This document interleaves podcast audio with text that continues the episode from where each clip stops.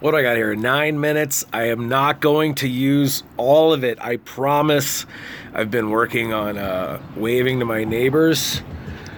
It's not catching on. Not a lot of side to side eye contact here from our drivers here in Denver. Probably more than likely too stoned out delivering Amazon packages. But what are you going to do? People need to get whatever the books they're reading. What are you reading? Uh, whatever in the. I hate to be these nerds to be like, hey, in the comments, whatever. But like, what what are you? Who do you like to listen to? Who are? What kind of books do you like to read? Do you like to study odd stuff? I was like, you want to study the Bible? Well, then, did you study Egypt? Okay, well, that's something to get into. Did you? Oh, you want to learn about Tony Robbins? Do you? Well, why don't you go study what Tony Robbins studied at the level Tony Robbins studied it, and then take that and then put it into your Egyptian studies and then take that and put that into your meditation settings, and you too would arrive at a point of clarity, singularity of the truth where you would argue over a meme on the internet, because that is what is happening to us as we get dragged into the, uh, I don't know, into the wash of the over, the overabundance of data. I um, put up a uh, there's a three minute wake up thanks to the Anchor app, which is amazing from the phone. And the same way I make these is the same way I make the podcast, is the same way I use the Wattpad app to put out another blog today. Question Are we at war? And it's more about your understanding of meaning. Because in this post truth world that we live in, where we seem to be driven by the winds of opinion, that are being forced upon and sold and bartered and, well, you name it. People are looking for a mob to join, or they're looking for, as a question, what happens to a person who only sees destruction? What would happen to a person that only sees destruction in a world that took a hard turn towards construction? And where would they find themselves in a place in society. So we might have people who are building up a resistance and of course we should engage in our democratic process and love our neighbor and and, and strive and endeavor to come to the solutions and the answers that are going to lift everybody out of poverty.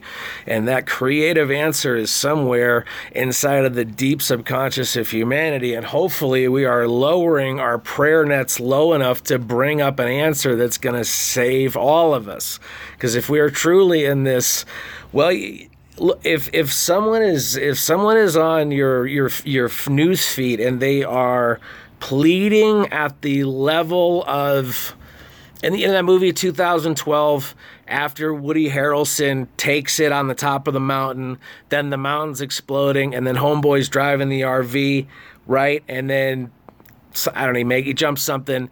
But as those planes that plane is taking off and the and the meteors are raining down there are people tweeting at that level of alarm. And that is an, an amazing thing because what's dangerous is you can gather a group of people under a seemingly set of a, a ideology, whatever, and then amplify it with that.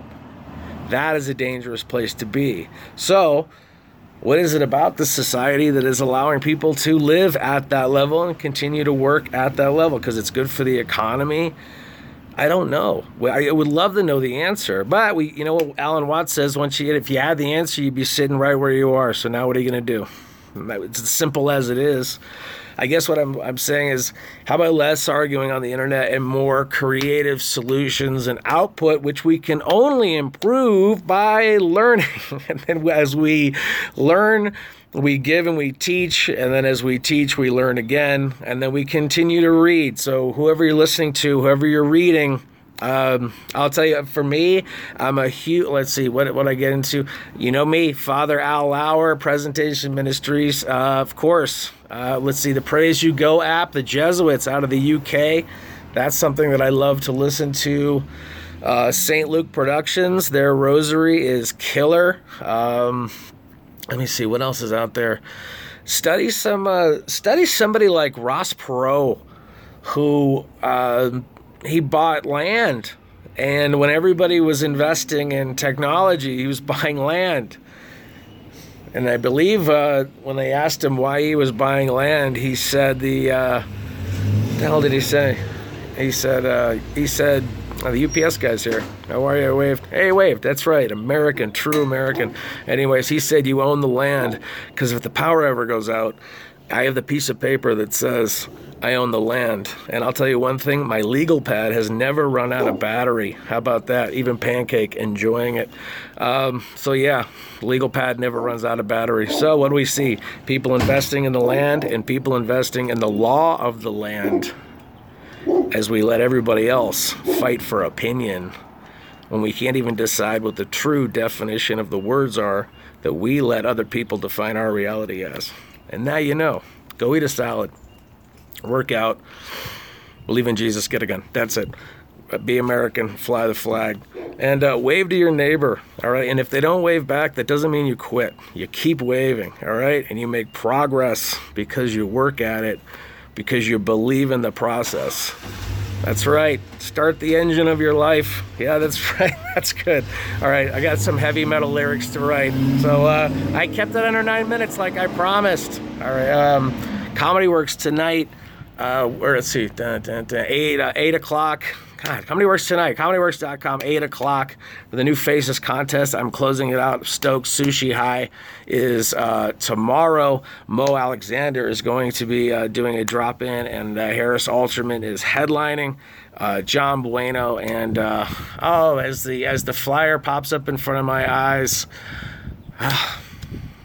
forgive me. I'll post it on the internet and uh, on my Facebook feed. Yeah, and I promised nine minutes, and here I am treading into my seventh minute. Anyways, that's it. I don't know. I don't know what else to tell you. That's I. I uh, enjoy your day. Become the very song that the birds are singing. Could you imagine what you would do with that answer? You'd be sitting where you are, listening or watching or whatever you're doing, believing or unbelieving in your opinion of whatever the truth is. And now you know. All right, that's enough.